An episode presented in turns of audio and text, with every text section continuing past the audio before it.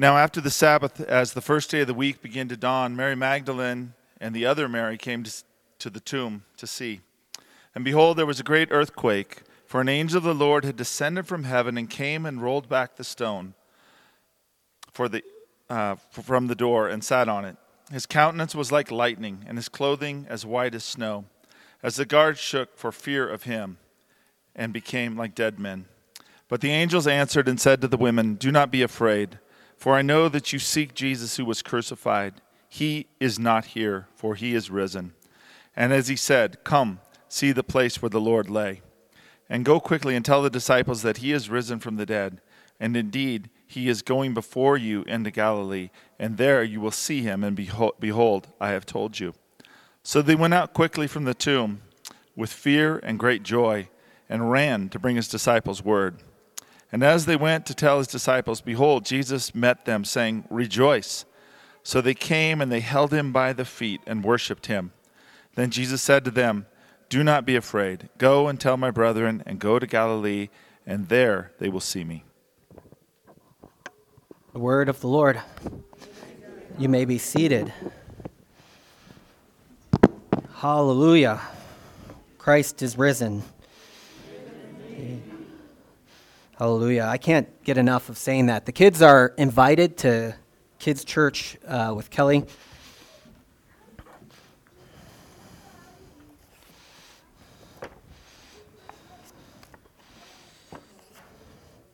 That, that phrase, he is risen indeed, um, strikes me as, as the whole reason why we're here. And, and all the words I say after that are kind of uh, adding to the noise. And yet, I have to say something, um, uh, or they don't pay me.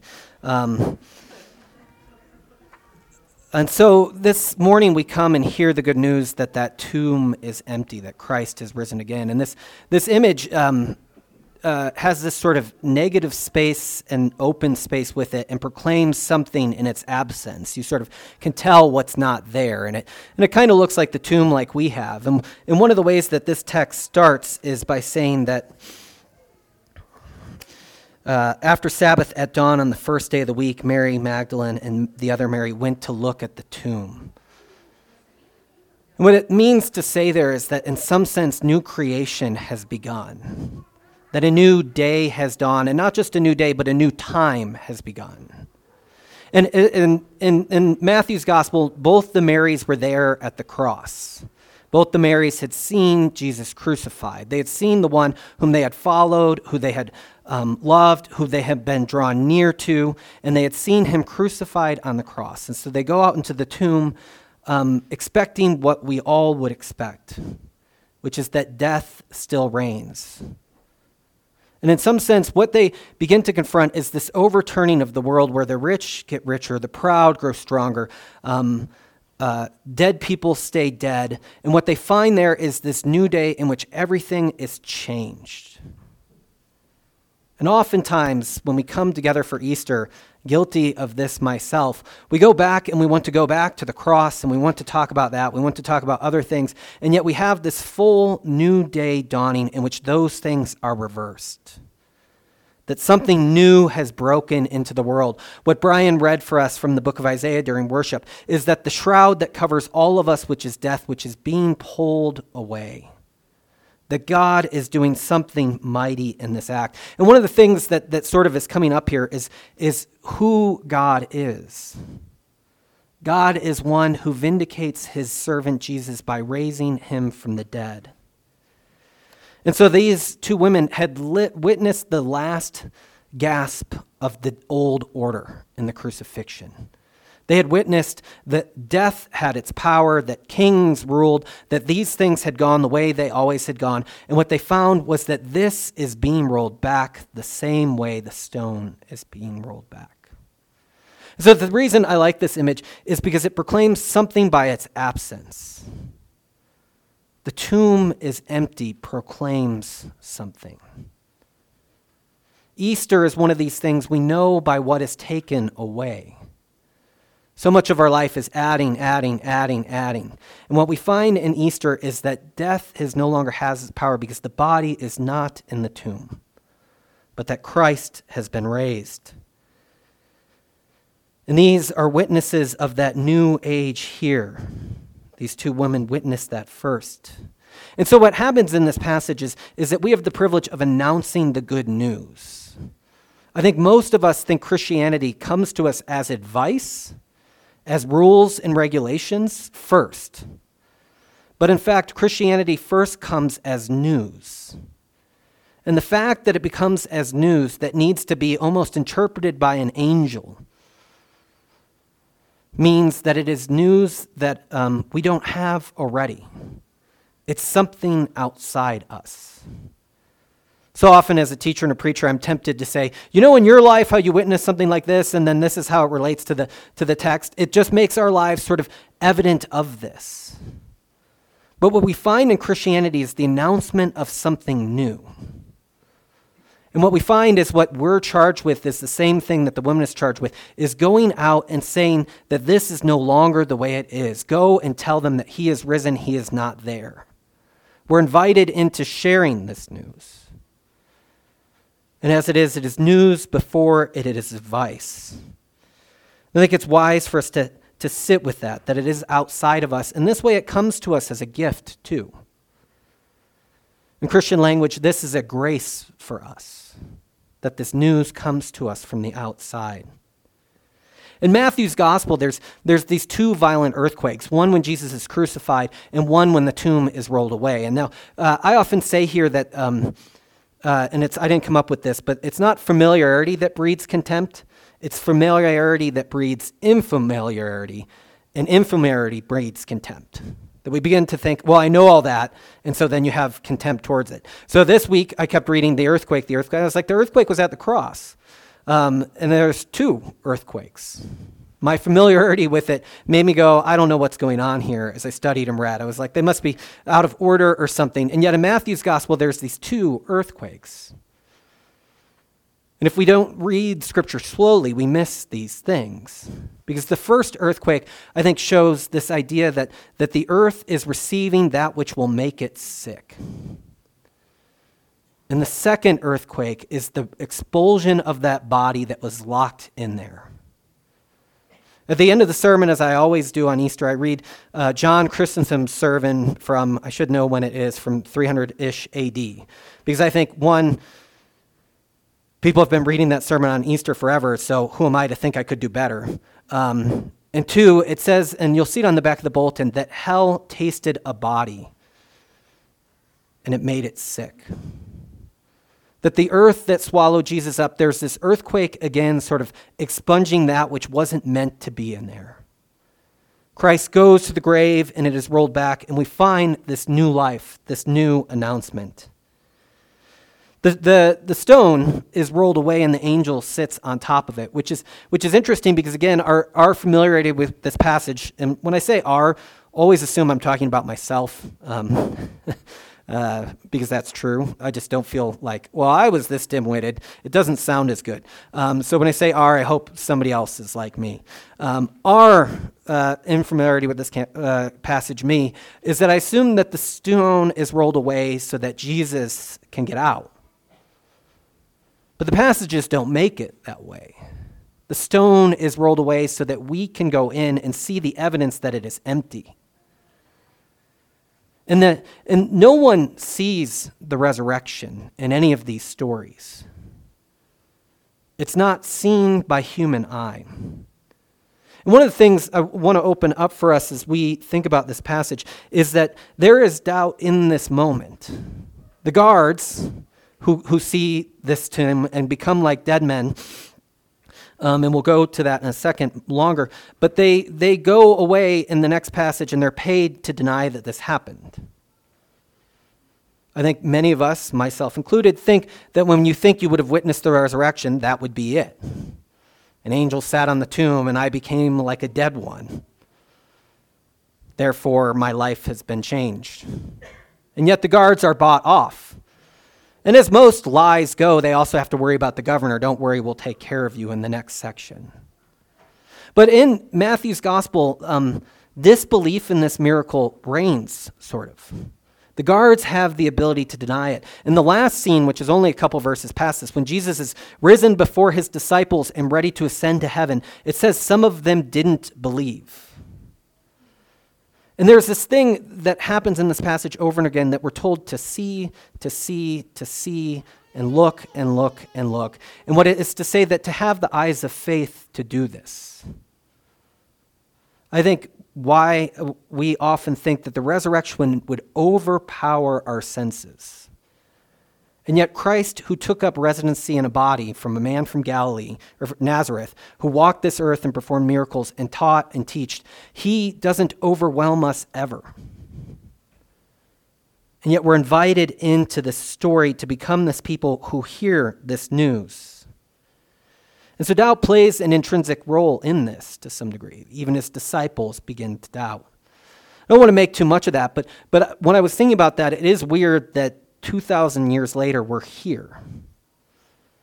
And, and to, to put that in perspective, as, as we know, you know, America is like 200 and something ish years old. Like 2,000 years later, we get up, we put on nice clothes, we come to church and we take in that news regardless of whether we're in on it or not. These things are weird when you think about them. This act and this memory.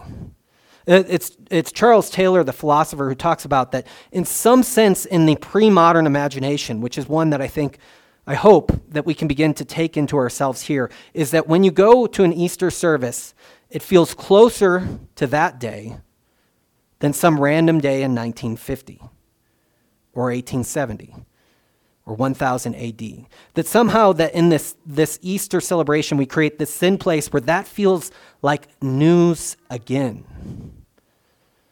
Going back in time doesn't make it more relevant, but it's gathering on this day that we begin to see that again. The guards became like dead men, is sort of this next passage. The angel comes and rolls the stone away, and his appearance overwhelms. Uh, I would say that, that the angels there is sort of this God stamp that says, This has been done. Um, there's a joke from, from a kids' church sermon. Does anybody know Jesus' first words after he rose from the dead? And one of the kids in this, in this service that I've heard says, Ta da. Um, not Jesus' first words, but kind of God and the angels. That this is rolled away is to sort of say that this has been done. This is over. So that the, these men, when they see the angel of the guards, they become like dead men. And this phrase, and I've been trying to find where this phrase comes from. I even asked a bunch of friends and I said, if it's in scripture, I'll feel great shame. But please tell me where it came from. And I could not find it. But what happens here is he, the dead one, the one who has been locked in the tomb, becomes the living and they, the living, become the dead ones. And I think about that passage and what we've learned from Matthew's gospel. If you haven't been with us, we started with the Sermon on the Mount in the fall, finished it in Epiphany season, went through these parables.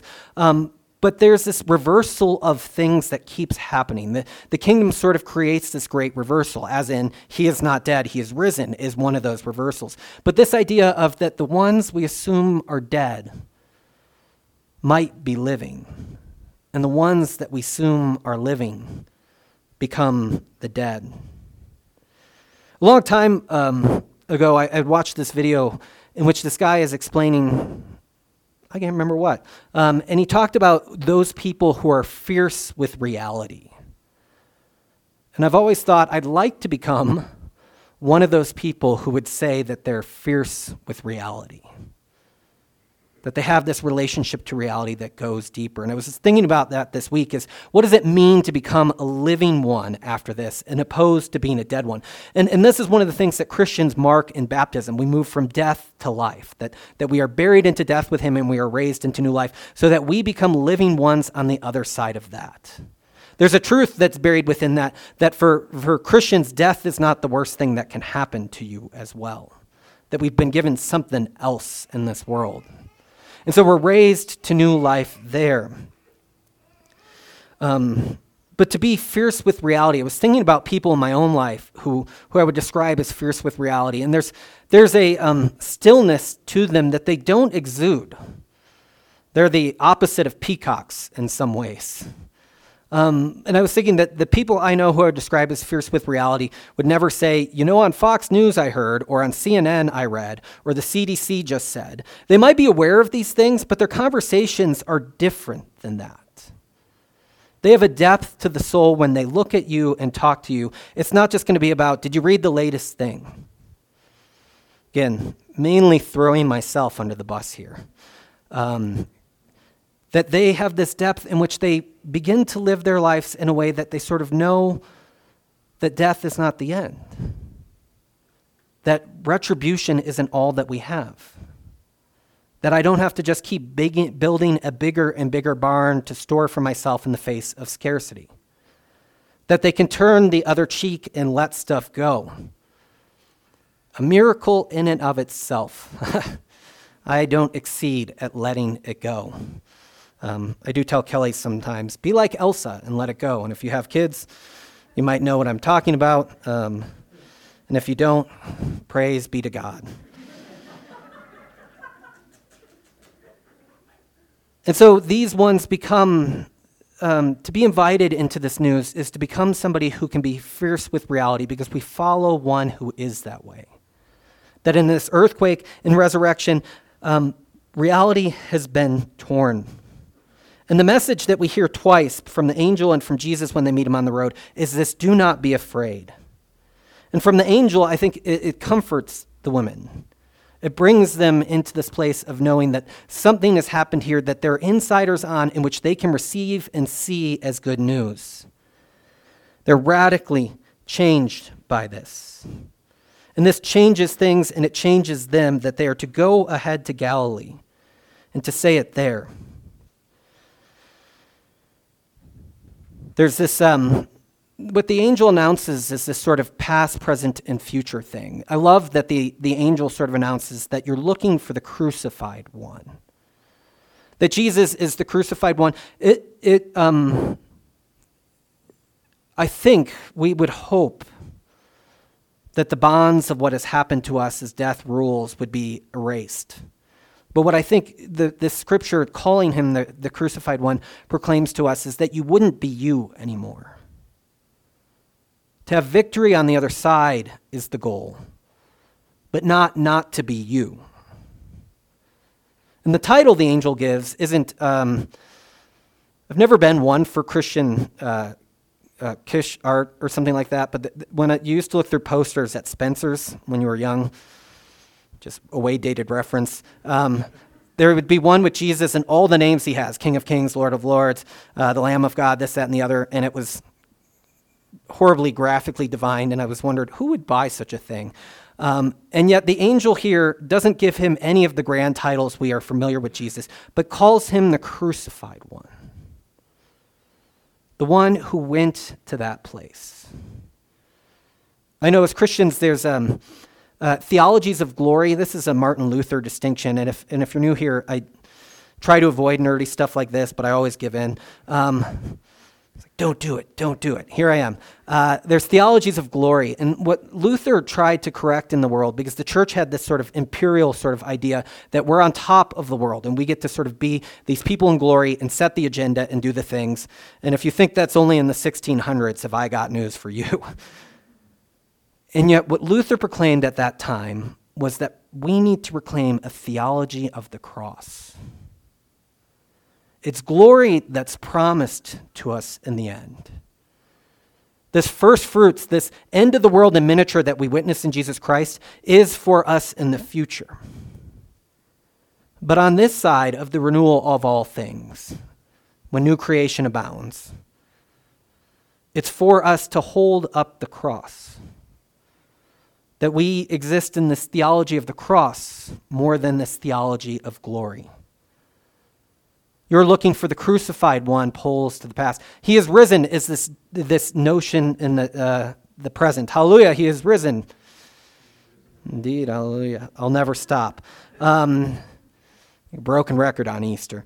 Um, it proclaims in the present that he is risen. He is not here. There's emptiness. We sort of talked about that already, and, and that something is pulled back, and that proclaims something else.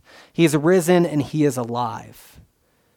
The things have been beginning to pull away. And the last thing is that he is going ahead of you. That God goes ahead of us is news worth storing up as Christians today. He goes ahead of us to Galilee. And, and this is like, he goes ahead of them to Galilee is kind of this odd thing. All the disciples come from Galilee, and so that's why he's going there, because they seem to have gone back there. But it's like, the new risen Jesus is going ahead of you to Rome would make more sense to me.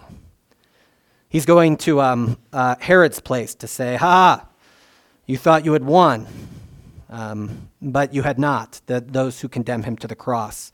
Um, there's an old Lord, what am I doing? There's an old Mad TV skit where it's like Jesus returns and he's like Rambo. Um, and I think sometimes I'm like, oh, yeah, that makes more sense than like, I'm going to go see those who abandoned me in Galilee. Um, and that's where he's going ahead to, that Christ goes ahead of us. And in some sense, as we go out into the world, as we do our sending here, there's this uh, churches talk about that we are gathered and then we are scattered as Christians. And I prefer to say that we are gathered and then we are sent. Christ goes ahead of us out into the world. And there we meet the, the unexpected beauty and strangeness that he has for us. So, this empty tomb becomes this trophy to what God has done. Uh, St. Athanasius talks about um, that he sets up monuments in the hearts of disciples to what he's done in the world through the empty tomb. And he, he has this other great phrase where he says, If you see children playing with a lion, you would assume that the lion is dead.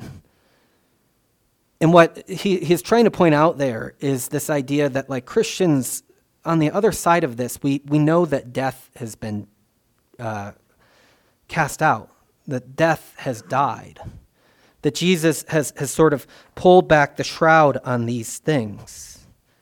And so we, we, he, he calls this is, is, that, is that the worst thing that can happen to us as Christians, as death? Or is there something else we're invited to in the world? And so the women, they leave the tomb full of fear and joy. And that's one of the things that this Sunday is meant to exhibit for us both this fear and awe of what God has done, and probably some legitimate fear, but also joy. And joy, as I've pointed out at other times, is not something that trades super popular in the world today. Um, if somebody were, the, the, I can't be alone in, in hating the Pharrell song, I'm So Happy. Um, because that sort of thing is like, chill out, man. Um, hold back. And one of the things that I try to talk about uh, at Defiance Church is what does authentic emotion mean? Because we try to live in this small register, I often think, and, and the Psalms are a corrective to this in some ways, is that we try to live in this register between, like, I'll only be this sad, I will never let anybody else, I can be devastated and I'll only be this happy. And this is the opposite of being fierce with reality in some ways. And yet, what the Psalms proclaim for us and the gospel proclaims for us is that you can be sad to the nth degree and you can be joyous to the highest degree. There's a anybody seen the movie about a boy is that you can sing with your eyes closed authentically. And for my generation, to be that um, brought in to something intensely, to do it unironically, we don't want to take ourselves that seriously. Like, yeah, the resurrection is a big deal, but, uh, you know, uh, and, and I invited somebody to church yesterday, and I meant it, but I was quick to say, oh, I was just kidding. Um, it's my job, guys. um, you know, that's sort of like I would love for you to be there, and then to instantly go, oh well, I didn't mean it. Like, but but please come. Um, like that authenticity of this sort of fierce with reality goes away. But the women leave sort of in that joy and fear in this great way. What happens is, is then Christ meets them on the road. Um, and he says to them, uh, go and tell my brothers what has happened here. There's, there's something I couldn't resist sharing. I told Kelly yesterday I would like to do it, is that they come and grasp his feet and worship him. And, and Jesus has been worshiped several times throughout Matthew's gospel, but here he's worshiped as the risen one.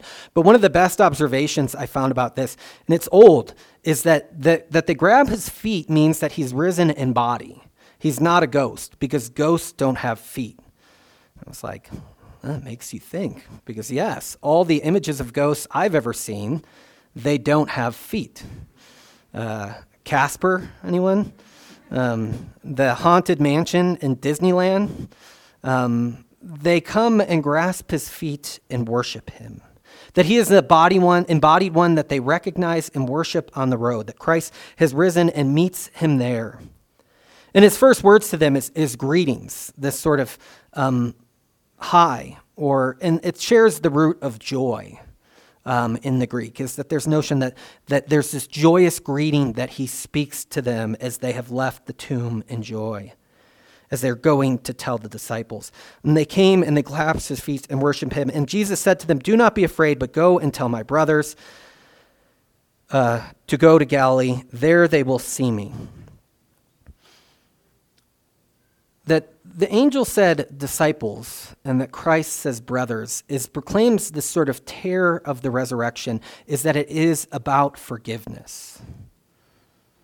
That Christ is going to those who have abandoned him to make this new community in the world we call the church as forgiven ones. Again, the church shouldn't be that triumphant. It might be militant in its own ways in which it is defying the way the world as it is, in its own defiance to the orders that sort of exist, but it is not triumphant.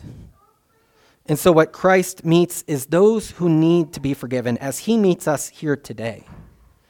And this passage that, that we've been using as we went through the parables, I didn't think I'd use today, but it came back to me is that this from Graham Greene is you can't conceive, nor can I, the appalling strangeness of the mercy of God. All the betrayal, all of the pain we've done in the world, all that we've hold as vindictive and murderous all that we've done, Christ proclaims forgiveness. And he goes to his disciples. Will Willimon, who's a, a, a, pastor I enjoy, the Christian Century ran a thing on trying to describe the bo- gospel in six words, which came from a challenge uh, that happened during civil rights. And, and Will Campbell, two Wills, uh, said, We're all bastards, but God loves us anyways, which I think is a classic description of the gospel in six words. Um, but Will Willimon, uh, his was that God refuses to be God without us. That God isn't going to move past his disciples that God isn't going to move past you and your brokenness and your betrayal, but that God is going ahead of him to the people who have left him behind. God refuses to be God without us.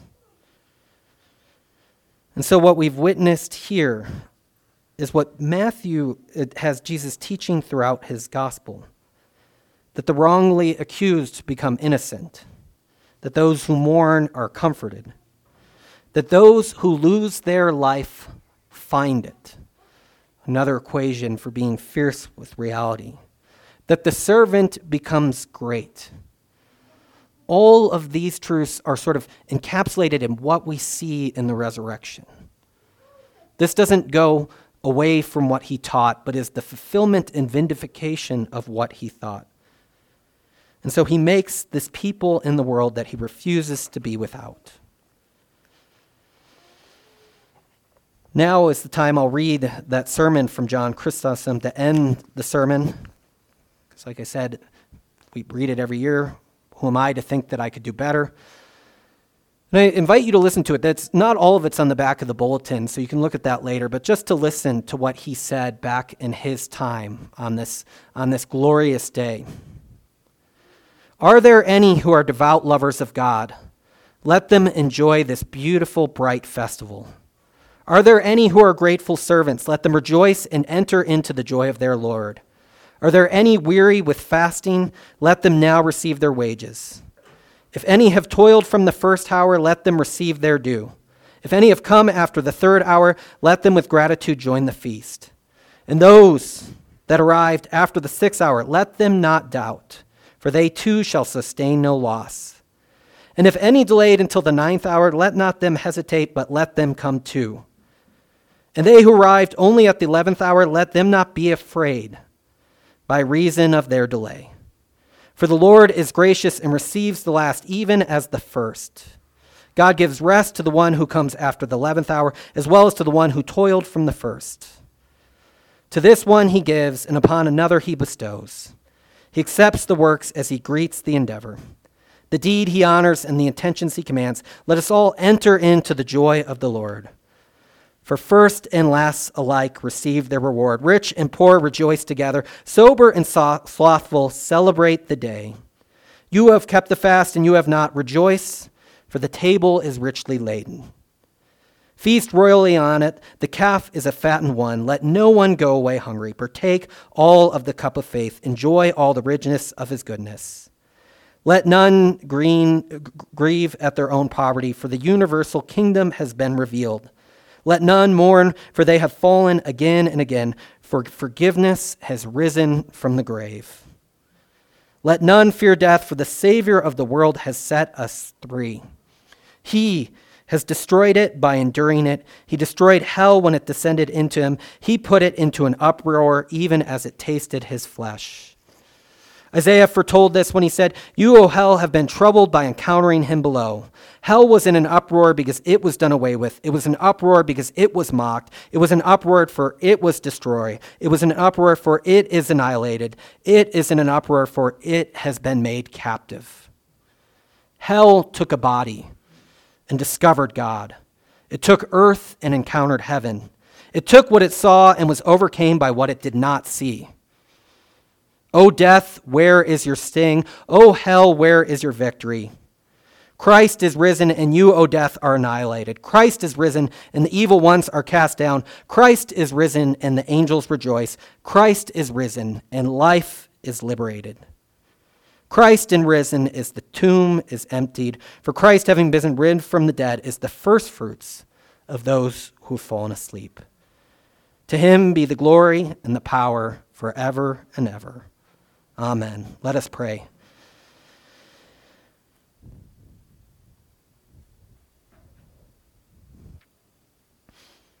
God, you have rolled away the tomb of death, pulled the shroud that covers us all. Let us rejoice in this day. Let us know wherever we stand and whatever we've done, you refuse to be God without us. That you've made a people in the world you call your church who receive this good news and know that our call is to be not afraid. We don't become like dead ones through this, but we become, through our baptisms, raised to new life, resurrected with you. We go in the world knowing that greed isn't the final word. We grow in the world knowing that violence isn't the final word. We go into the world knowing that excess and scarcity and competition isn't the final word. We go into the world knowing that death is not the last word. Today we proclaim that He's not here, He is risen. All this to the glory to the Father, and to the Son, and to the Holy Spirit. Amen.